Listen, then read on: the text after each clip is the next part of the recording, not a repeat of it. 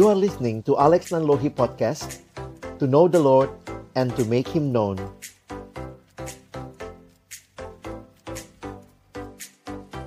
Pertama-tama bersyukur buat kesempatan yang Tuhan berikan. Kembali kita merayakan Natal Dan hari ini saya ajak kita sama-sama berdoa. Kita akan membaca, merenungkan firman Tuhan.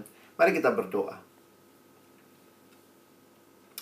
Bapa di dalam surga, kami bersyukur karena setiap kali kami mengingat kebaikan Tuhan, hati kami sungguh tertegun ya Tuhan. Karena Engkau Allah yang hadir dalam hidup kami dan tidak pernah meninggalkan kami. Itulah Natal yang sesungguhnya ketika Allah Immanuel itu menyatakan dirinya dan tinggal diam di dalam hati setiap kami. Kami kembali akan membuka firman-Mu. Kami mohon ya Tuhan, bukalah juga hati kami. Jadikanlah hati kami seperti tanah yang baik, supaya ketika benih firman-Mu ditaburkan boleh sungguh-sungguh berakar, bertumbuh, dan juga berbuah nyata di dalam hidup kami. Berkati baik hamba-Mu yang menyampaikan, semua kami yang mendengar, dan juga interaksi di antara kami kiranya makin menolong kami. Bukan hanya memahami firman, tapi mampukan kami untuk menjadi pelaku-pelaku firman-Mu. Di dalam nama Tuhan Yesus Kristus, Sang Firman yang hidup, kami menyerahkan pemberitaan firman-Mu. Amin. Ya, Bapak Ibu sekalian, terima kasih kalau kesempatan ini Pak Stanley berikan kembali bagi saya untuk boleh sharing firman Tuhan hari ini dan uh, bersyukur ya bahwa kita hari ini Oh silakan Pak Sandy.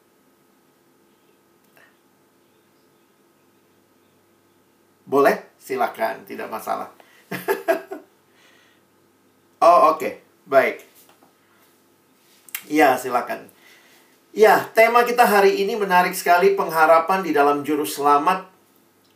Ini adalah pengharapan di dalam juru selamat yang senantiasa hadir di hati kita. Wah, ini jadi satu perenungan yang menarik khususnya kalau Bapak Ibu Saudara juga menyadari ya kita masih ada dalam situasi di bangsa kita bahkan di dunia ini yang sedang mengalami pandemi ini Natal kedua kita di dalam pandemi yang seperti ini.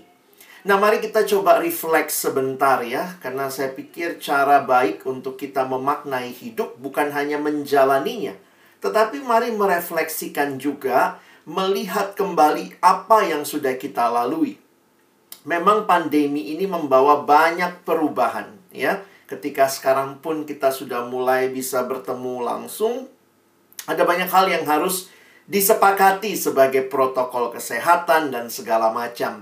Tapi mari kita jujur ya melihat apa dampak pandemi ini. Nanti Bapak Ibu bisa lihat ya, beberapa hal yang saya tulis di sini atau ada di dalam slide ini Bapak Ibu bisa refleksikan apa yang terjadi Adakah yang mungkin mengalami ya ada hal-hal yang kehilangan dalam kaitan kerutinan kita?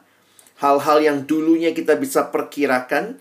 Bapak Ibu masih bekerja tetapi jangan lupa di luar sana ada banyak orang yang kehilangan pekerjaan. Ada yang mungkin juga terbatas ruang geraknya. Uh, dan ini banyak hal ya bagi yang bekerja karena awalnya kan pandemi ini masalah kesehatan. Tetapi telah berubah kemudian menjadi masalah sosial, masalah ekonomi, masalah uh, pendidikan anak-anak kita harus belajar online dan juga termasuk masalah spiritual, kita pun ibadahnya masih online dan seterusnya. Dan tidak sedikit krisis-krisis yang terjadi di dalam rumah tangga. Nah, saya tidak tahu bagaimana rumah tangga Bapak Ibu sekalian. Apakah makin harmonis waktu kumpul? Wah, ada yang ketawa-ketawa ya. Apakah makin harmonis dalam masa-masa ini ataukah ternyata ini juga struggle bagi kita untuk bersama-sama memelihara kehidupan pernikahan. Saya ingat kalimat dosen psikologi saya, saya pikir itu kalimat yang menarik. Dia katakan begini, orang yang mungkin menyakiti kita atau yang kita merasa sakit hati biasanya gitu ya adalah justru orang yang dekat sama kita. Betul nggak bapak ibu? Yang mungkin menyakiti kita itu yang dekat. Ada nggak bapak ibu yang disakiti oleh uh, Donald Trump uh, atau siapa? Uh, Joe Biden seminggu yang lalu? Ya nggak ada tentunya ya, karena kita jauh dari dia gitu ya. Yang menyakiti kita mungkin pasangan kita, mungkin anak-anak kita, mungkin rekan kerja kita. Jadi sebenarnya ketika ada gesekan dalam situasi yang sangat rutin bertemu dan kita merasakan sakit, nah itu sebenarnya salah satu tanda kedekatan ya. Nah, mari belajar memulihkan relasi-relasi termasuk dalam situasi yang seperti ini. Saya sering kali melayani anak-anak sekolah, sehingga saya juga bilang sama mereka, please kalian juga tolong pertimbangkan emosi papa mama di masa pandemi. Sehingga ini bukan hanya masalahnya orang gede ya, tapi anak kecil pun mesti belajar ya, karena pastinya untuk orang tua yang kemudian harus uh, berhadapan dengan anak terus-menerus ya, uang sekolah sih bayar terus ya, tapi di rumah malah kita yang harus ngajarin anak. Jadi itu situasi yang menarik sebenarnya untuk kita perhatikan. Nah, Bapak Ibu Saudara yang dikasihi Tuhan, pertanyaan tentang Natal ini apa sebenarnya? Sekali lagi, apa sebenarnya yang saudara dan saya bisa harapkan di dalam Natal? Siapakah Dia, Yesus, yang kita rayakan kelahirannya? Saya harap kita mengerti bahwa Natal bukan masalah pernak-pernik semata. Tetapi di tengah berbagai pergumulan ini, siapa sih Yesus ini yang kehadirannya seperti tema kita? Membawa pengharapan karena dia hadir di hati kita. Satu bagian firman yang saya ajak untuk kita renungkan dalam Galatia pasal yang keempat, ayat 4 dan ayat yang kelima. Paulus menyatakan di dalam ayat ini, "Tetapi setelah genap waktunya, maka Allah mengutus anaknya yang lahir dari seorang perempuan dan takluk kepada hukum Taurat. Ia diutus untuk menebus mereka yang takluk kepada hukum Taurat, supaya kita diterima menjadi anak." Bapak, ibu, saudara yang dikasihi Tuhan, perhatikan dua ayat ini. Saya ingin mengangkat tiga hal dalam dua ayat ini untuk kita perhatikan. Yang pertama, mari kita lihat terlebih dahulu yang saya berikan warna yang berbeda. Di dalam bagian ini kita melihat apa yang Allah lakukan. Dikatakan bahwa Allah mengutus anaknya. Nah, menarik sekali di dalam kita melihat apa yang terjadi di waktu Natal, maka ingatlah Allah mengutus anaknya. Mengapa Allah mengutus anaknya? Karena anak ini dituliskan di sini, perhatikan, yang lahir dari seorang perempuan itu mau menunjukkan bahwa Yesus yang diutus ini benar-benar manusia. Dan kalimat selanjutnya dikatakan yang takluk kepada hukum Taurat. Para penafsir Alkitab banyak yang mengkaitkan bahwa ini pun menegaskan Yesus sungguh-sungguh manusia. Maksudnya apa? Bahwa dia adalah orang yang takluk kepada hukum Taurat karena dia lahir sebagai orang Yahudi. Orang Yahudi punya Taurat. Jadi dua penjelasan ini hanyalah menegaskan bahwa Allah mengutus anaknya menjadi manusia yang lahir dari seorang perempuan dan dia adalah seorang Yahudi yang takluk kepada hukum Taurat. Mengapa Allah mengutus anaknya menjadi manusia? Bapak Ibu kalau kita bayangkan ini nggak masuk akal kita. Karena yang terjadi di dalam bagian ini adalah pencipta menjadi ciptaan. Bagaimana membayangkan itu? Pencipta menjadi ciptaan. Seorang teolog bernama Marfadon pernah berkata begini, bayangkan pencipta jadi ciptaan itu seperti kita membayangkan pembuat sepatu jadi sepatu. Kalau di Medicon ya Bapak Ibu, yang produsen obat atau siapalah yang menciptakan obat jadi obat. Nah itu bagaimana menghayati bahwa ini bukanlah hal yang mudah untuk kita pahami. Sehingga Bapak Ibu Saudara yang dikasihi Tuhan, di sinilah kita melihat bahwa ada tujuan Allah yang mulia. Perhatikan berikutnya.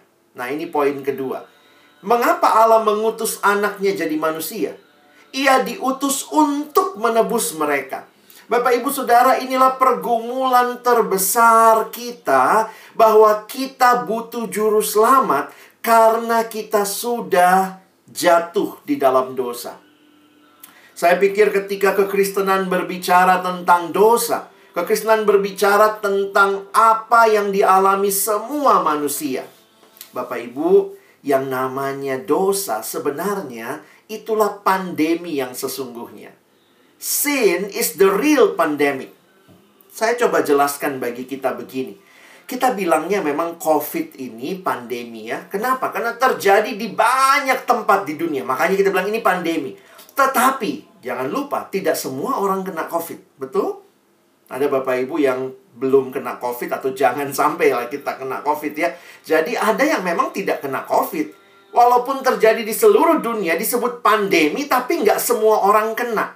Tetapi perhatikan Alkitab mencatat bahwa yang namanya dosa, sin is the real pandemic, karena ini terjadi di dalam hidup semua manusia yang lahir di bawah garis keturunan Adam.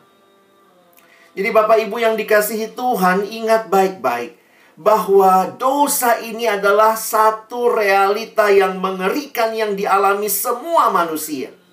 Dan perhatikan tujuan Yesus datang dia diutus untuk menebus mereka yang takluk kepada hukum Taurat supaya kita diterima menjadi anak. Di dalam dosa kita ini seteru-seteru Allah. Tetapi di dalam kasihnya ketika kita menerima Yesus sebagai Tuhan dan Juru Selamat, perhatikan, kita diterima menjadi anak. Saya pikir kebenaran ini yang sungguh luar biasa yang sering kali kita lupa waktu Natal. Ada yang bilang sama saya waktu itu, "Aduh, Pak, Natal kok bahas dosa?" Loh, kalau tidak bahas dosa, maka jangan lupa untuk apa Yesus datang. Yesus tidak datang jalan-jalan, Yesus tidak datang studi tour, Yesus tidak datang studi banding. Yesus datang untuk menyelesaikan pergumulan utama kita, yaitu dosa. Sehingga Bapak Ibu sekalian, kalau betul dia hadir di hati kita, dan kita mengalami hidup yang diubahkan, kita percaya pada Dia Juru Selamat, maka sungguh luar biasa. Inilah sukacita yang kita alami. Orang nunggu-nunggu vaksin ya. Tapi sebenarnya Yesus bisa dikatakan ya lebih dari vaksin ya atas pandemi dosa. Yesuslah jawabannya. Ia diutus untuk menebus mereka. Luar biasa Natal itu. Natal di dalamnya Allah mengutus anaknya menjadi manusia. Yang kedua, Natal anaknya itu diberikan untuk menebus, menyelamatkan manusia dari dosa supaya kita yang tadinya musuh Allah, seteru Allah, sekarang dijadikan anaknya. Dan yang menarik lagi adalah kalimat ini sebenarnya di awal ayat 4. Tetapi setelah genap waktu waktunya. Bapak Ibu yang dikasihi Tuhan, ternyata Natal itu ada di dalam agendanya Allah.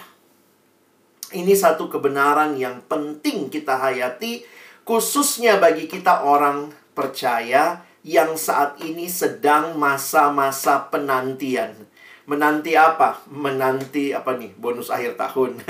Kita menanti mungkin menanti kapan pandemi ini selesai.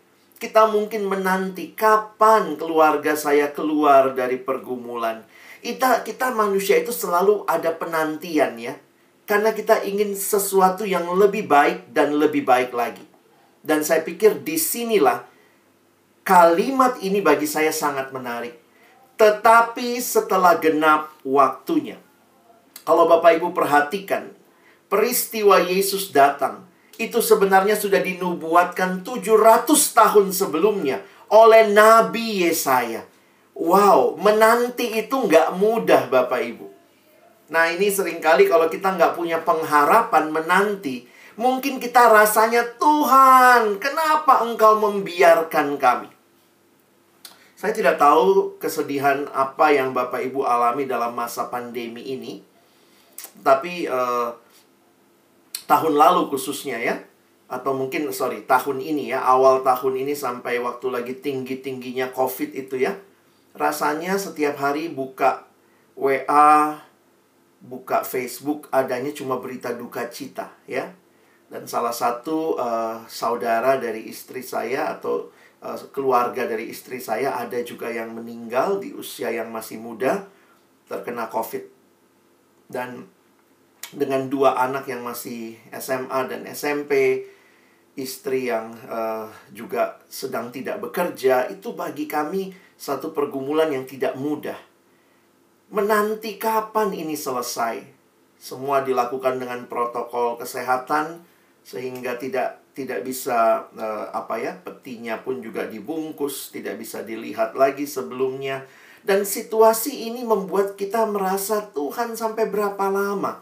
penantian seperti ini, kalau kita bukan alami pengharapan, saya pikir kita nggak mungkin bertahan. Bapak Ibu, banyak dari kita yang merasa Tuhan cuma janji, tapi mana buktinya? Sebenarnya Tuhan bekerja di luar waktu yang kita bisa pikirkan. Dan mungkin kita merasa Tuhan tidak menepati janji. Tapi ingat sebagaimana dikatakan di dalam 2 Petrus pasal 3 ayat 9. Ini konteks jemaat yang bertanya, mana Tuhan mau datang, tapi kok nggak datang-datang. Lalu Petrus menyurati mereka dan menuliskan kalimat ini di ayat 9. Tuhan tidak lalai menepati janjinya. Sekalipun ada orang yang menganggapnya sebagai kelalaian. Tetapi ia sabar terhadap kamu karena ia menghendaki supaya jangan ada yang binasa. Melainkan supaya semua orang berbalik dan bertobat. Apa yang bisa kita pelajari dari Natal? Natal membuktikan Allah tidak lalai menepati janjinya. Tentunya waktunya bukan waktu kita. When the time is right, ini adalah waktunya Tuhan. Sehingga Bapak Ibu, kalau kita lihat Natal terjadi, kita bisa memastikan bahwa apa yang Tuhan janjikan pasti terjadi walaupun itu bukan di dalam waktu kita. Natal itu seperti membuktikan, tuh kan, benar. Seringkali hidup kita ini adalah hidup yang terus menanti dan menariknya, kenapa kita selalu punya keinginan untuk tahu hari depan? Nah, sedikit Bapak Ibu, saya kasih pemahaman ya waktu saya pelajari ayat yang terkenal ini mungkin kita sudah sering baca ya. Kita kalau ditanya iya orang Kristen ngomongnya iya membuat segala sesuatu indah pada waktunya. Tapi mari perhatikan kalimat di belakangnya. Apa yang dimaksud? Bahkan ia memberikan kekekalan dalam hati mereka. Tetapi manusia tidak dapat menyelami pekerjaan yang dilakukan Allah dari awal sampai akhir. Apa sih maksud kalimat ini Bapak Ibu saya melihat dalam terjemahan yang lain. Ini terjemahan Alkitab BIS bahasa Indonesia sehari-hari. Nah, di sini lebih jelas. Dia katakan begini. Ia memberi kita keinginan untuk mengetahui hari depan. Jangan lupa, ternyata keinginan untuk mengetahui hari depan itu dari Tuhan. Kenapa kita manusia bisa merencanakan hari depan? Kita bisa berpikir tentang hari depan karena Tuhan kasih keinginan itu bagi kita. That desire is coming from God. Perhatikan itu.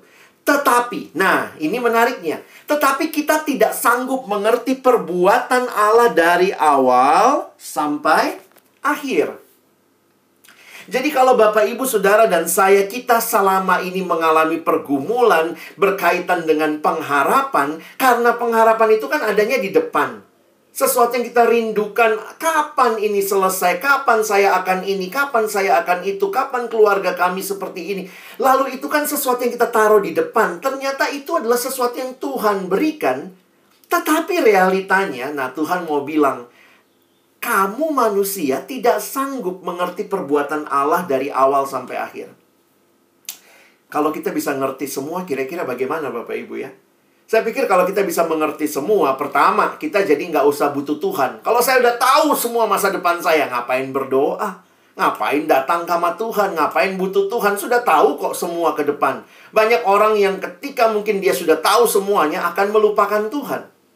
Atau yang kedua, kalau saya tahu masa depan, Saya bisa jadi milih, aduh Tuhan, masa begitu sih? Gak jelek banget masa depannya. Ah, saya mau ubah sedikit begitu ya. Lalu kemudian waktu kita ubah-ubah, ah inilah masa depan yang saya mau. Saya pikir kita ini manusia yang selalu mau yang kita mau.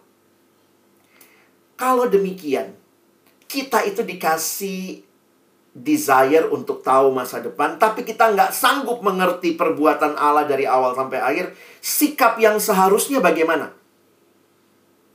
Bagaimana Bapak Ibu dan saya dalam situasi kita punya desire-nya, tapi kita nggak sanggup mengerti semuanya dari awal sampai akhir, maka sikap utama yang harusnya kita miliki adalah percaya. Percaya. Percaya kepada Allah. Nah, memang ini paling sulit Bapak Ibu ya. Orang Kristen biasa disebut orang percaya, tapi satu hal yang paling sulit kita lakukan biasanya percaya. Orang Kristen katanya namanya bahasa Inggris kan believe. Saya percaya. Orangnya believer. Orang percaya. Tapi realitanya Bapak Ibu mari kita jujur ya. Kita tuh paling sulit percaya sama Tuhan. Kita rasa kita lebih tahu yang terbaik. Sehingga saya harus katakan dalam situasi seperti ini. Maka mari memiliki sebuah sikap di mana mata kita terus terfokus kepada Tuhan. Percaya sama Tuhan, percaya sama apa yang Dia janjikan. Kita hidup karena percaya, bukan hanya karena melihat. Kita belajar melihat segala sesuatu di dalam perspektifnya Allah. Jadi, sebenarnya dalam kekristenan, apa sih yang membuat kita berbeda dengan orang yang lain? Emangnya yang kena COVID cuma orang non-Kristen? Enggak juga. Yang kena COVID orang Kristen. Yang non-Kristen kena COVID juga. Jadi sebenarnya apa yang membedakan? Situasinya sama. Kena kanker, ada orang Kristen kena kanker, ada juga non-Kristen kena kanker. Jadi jangan berpikir kita ini orang Kristen tidak kena pergumulan dunia. Tetapi apa kalau begitu yang Natal ini bawa untuk kita supaya kita berbeda ketika kita mengalami segala situasi ini? Karena Yesus yang datang itu memberikan jaminan kekal bagi kita. Sehingga, nah ini kalimat kunci yang penting Bapak Ibu ingat ya. What we look forward what we look forward to can be a powerful motivation for how we act now. Apa yang kita lihat ke depan? Emangnya apa sih yang kita lihat? Natal mengingatkan kita yang datang itu juru selamat. Dia sudah datang bagi kita. Sehingga itu menarik kita, memberikan motivasi untuk kita hidup sekarang. Bapak Ibu pengharapan itu ceritanya begini ya. Pengharapan itu sesuatu yang terjadi di masa depan.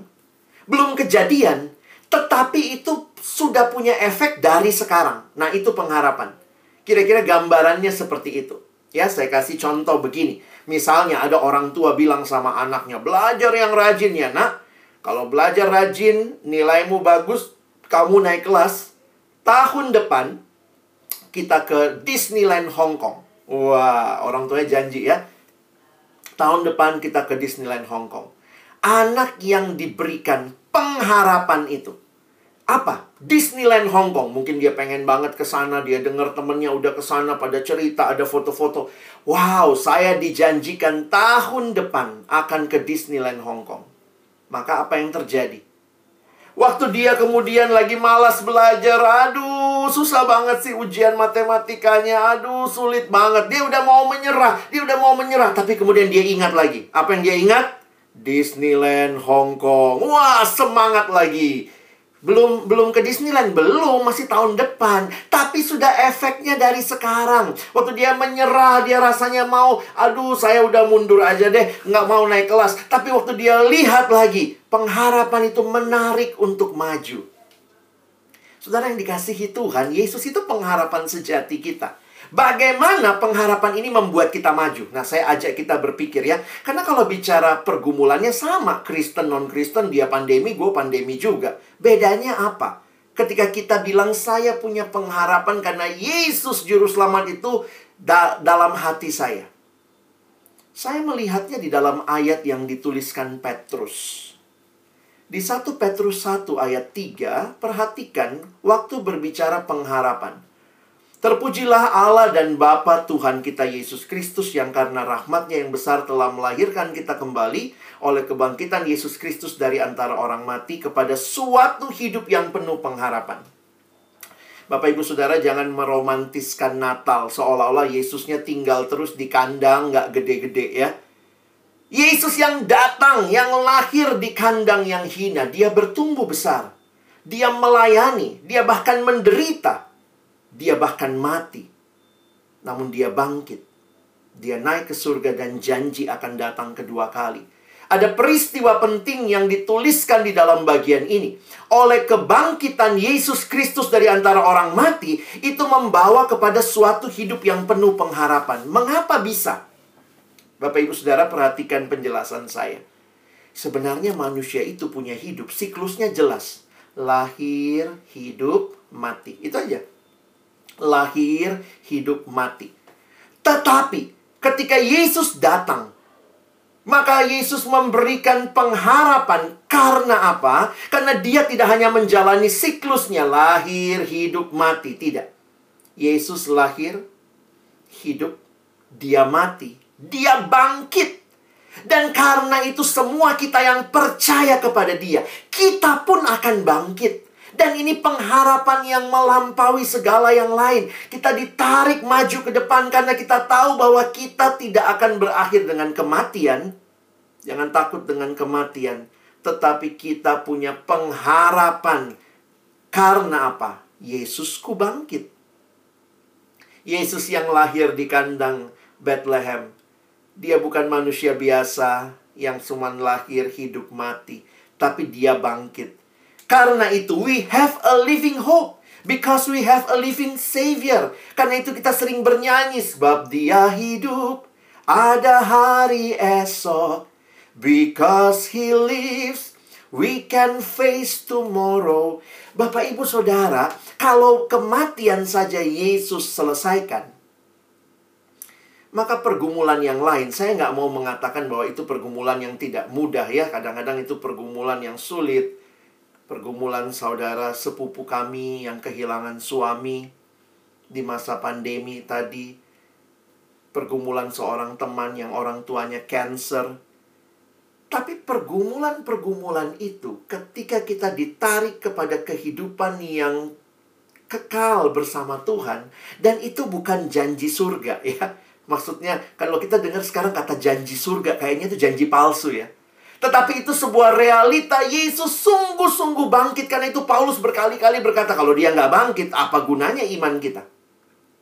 Tapi karena dia bangkit, maka saudara dan saya bisa percaya bahwa kanker, bahwa yang namanya kematian sekalipun, pergumulan, apalagi kalau udah kanker, ekonomi, uh, maksudnya saya mau mengatakan kalau kematian aja Yesus kalahkan, yang lain-lain itu ya pergumulan konflik suami istri, itu bisa diselesaikan.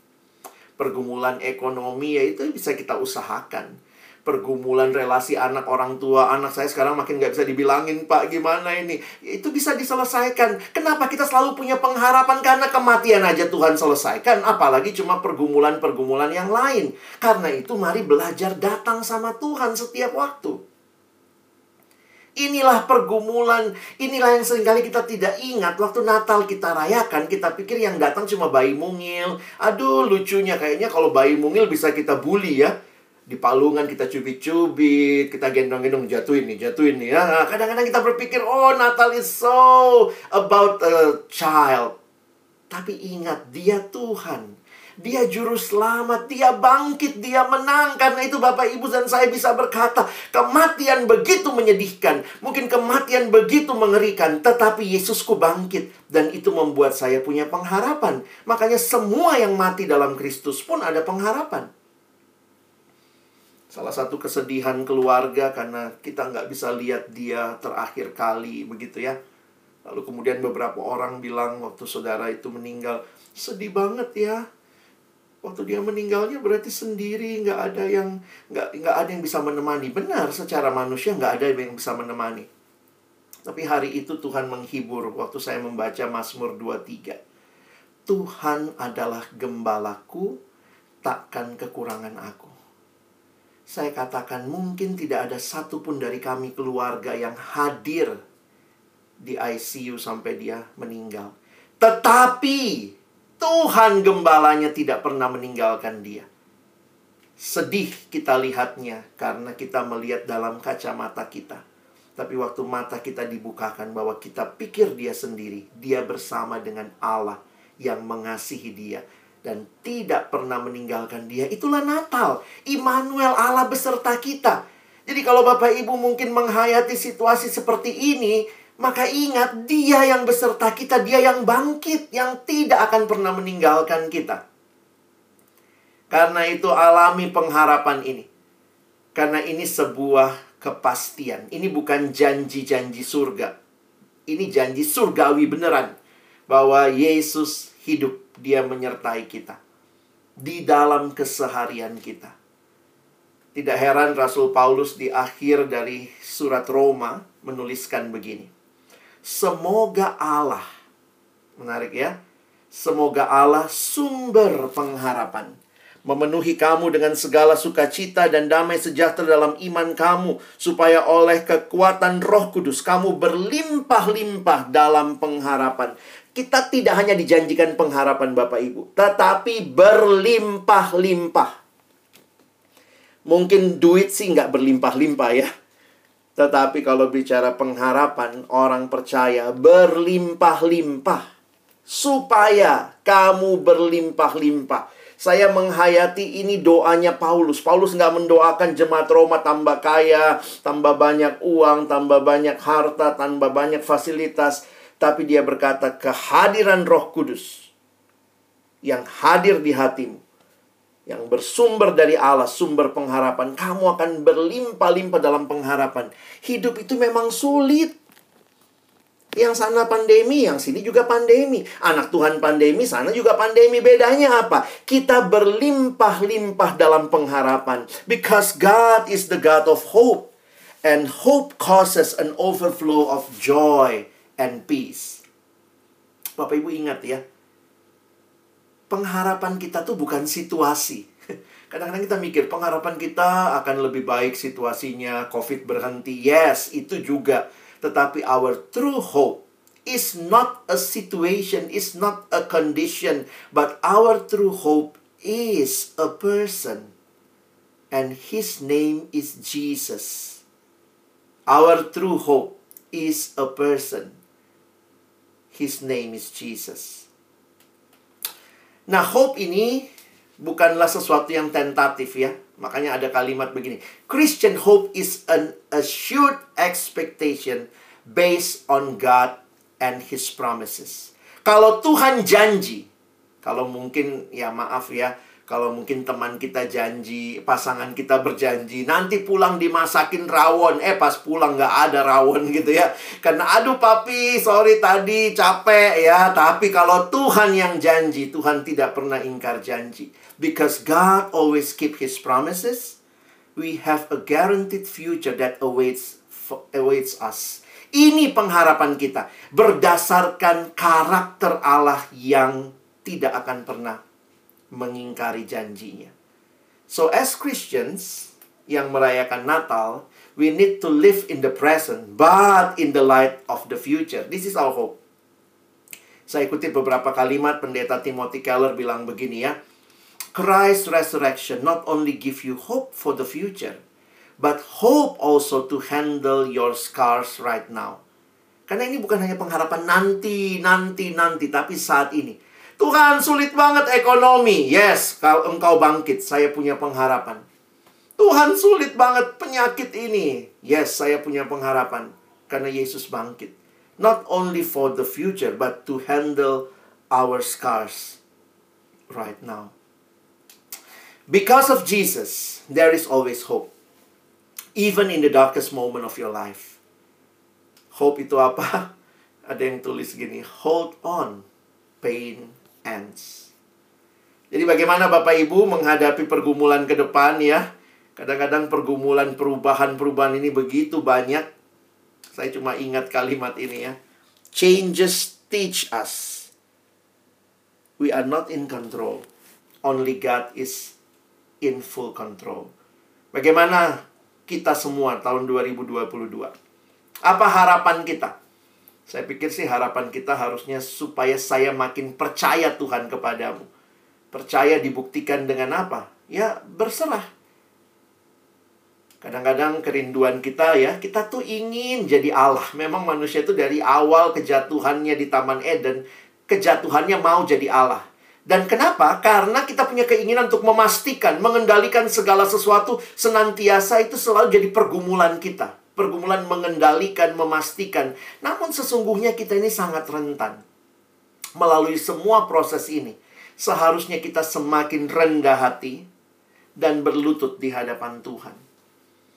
Dan saya pikir inilah yang saya harapkan juga menjadi pengharapan bagi Medicon di tahun yang baru untuk terus kita berjuang, itu bagian kita. Perjuangkan, do, do our best. Tetapi terus rendah hati, terus bertelut di hadapan Tuhan Doa bukan sekadar basa-basi, tapi benar-benar kita berserah dan kita butuh Tuhan. Hal praktis yang saya ingin titipkan bagi Bapak Ibu yang merayakan Natal hari ini, bagaimana caranya untuk terus memiliki pengharapan dalam Tuhan di masa-masa terpuruk seperti ini? Ya bertumbuh, terus bertumbuh dalam pengenalan akan Tuhan karena kan tadi poinnya Bapak Ibu jelas ya. Pengharapan itu kita miliki waktu kita percaya. Percaya itu berserah. Berserah itu rendah hati, mau dipimpin, mau dituntun, terus cari Tuhan, terus bertumbuh dalam pengenalan akan Tuhan. Dan ingat, Tuhan kasih tiga hal buat kita. Jadi Tuhan gak bilang, ayo bertumbuh, tapi dia gak sediakan. Ini Tuhan sediakan. Pertama, dia sediakan dirinya. Kehadirannya melalui Roh Kudus yang diam di hati setiap kita yang percaya. Ingat Yesus berkata ia akan menyertai kita. Tapi kok Yesusnya balik ke surga? Oh, dia utus Roh Kudusnya. Roh Kudus diam di hati kita, memimpin kita, memberikan kekuatan. Yang kedua, apa yang Tuhan kasih untuk Bapak, Ibu, Saudara, dan saya bertumbuh? Dia kasih firman-Nya. Terima kasih Tuhan kasih firman-Nya. Kenapa? Karena firman inilah yang harusnya menuntun hidup kita. Ingat baik-baik, firmanmu pelita bagi kakiku, terang bagi jalanku. Itu menyiratkan engkau dan saya ada dalam dunia yang gelap. Kita butuh firman Tuhan Bapak Ibu. Kenapa? dunia berubah-ubah. Kadang-kadang perasaan kita berubah-ubah. Hari ini kita bilang, Tuhan sayang banget sama saya. Oh, puji Tuhan, terima kasih. Besok tiba-tiba kita bilang, Tuhan kok jahat banget sama saya. Apakah Tuhan yang berubah-ubah? Tidak. Yang berubah-ubah itu perasaan kita. Karena itu, yang harusnya menuntun hidup kita bukan perasaan kita yang naik turun kayak roller coaster. Harusnya firman Tuhan yang tidak berubah itulah yang menuntun hidup kita. Anak Tuhan nggak pernah berubah. Dia sekali baik, tetap baik. Bukan hari ini baik, besok nggak baik. Tapi perasaan kita bisa merasa hari ini Tuhan deket, besok kita marah-marah. Tuhan kayaknya. Karena itu jangan jadikan perasaan saudara sebagai kompas hidupmu. Bukan perasaan kompas hidup kita. Harusnya the unchanging truth is out the Bible. Firman yang tidak berubah. Tuhan baik. Kalau saya ngalamin tidak baik, berarti apa?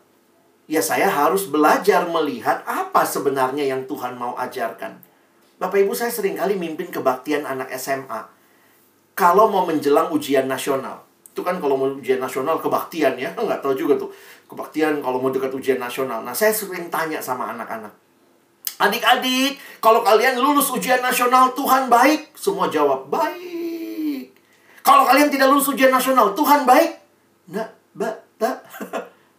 Apakah Tuhan jadi baik atau tidak baik tergantung pergumulan kita. Kalau saya alami baik, oh Tuhan baik. Kalau lagi alami nggak baik, Tuhan nggak baik. Wah lagi berantem sama istri, oh Tuhan nggak baik nih. Tuhan tetap baik. Nah pertanyaannya apa yang Bapak Ibu perlu perbaiki dari hidup kita? Seringkali masalahnya bukan di Tuhan, tapi di kita. Karena itu kita butuh firman yang terus mengingatkan Tuhan seperti apa yang kita sembah. Seringkali situasi membuat kita merasa Tuhan gak deket, Tuhan gak hadir, tapi dia tidak pernah meninggalkan kita. Dan ingat yang terakhir, kita butuh komunitas ya Bapak Ibu.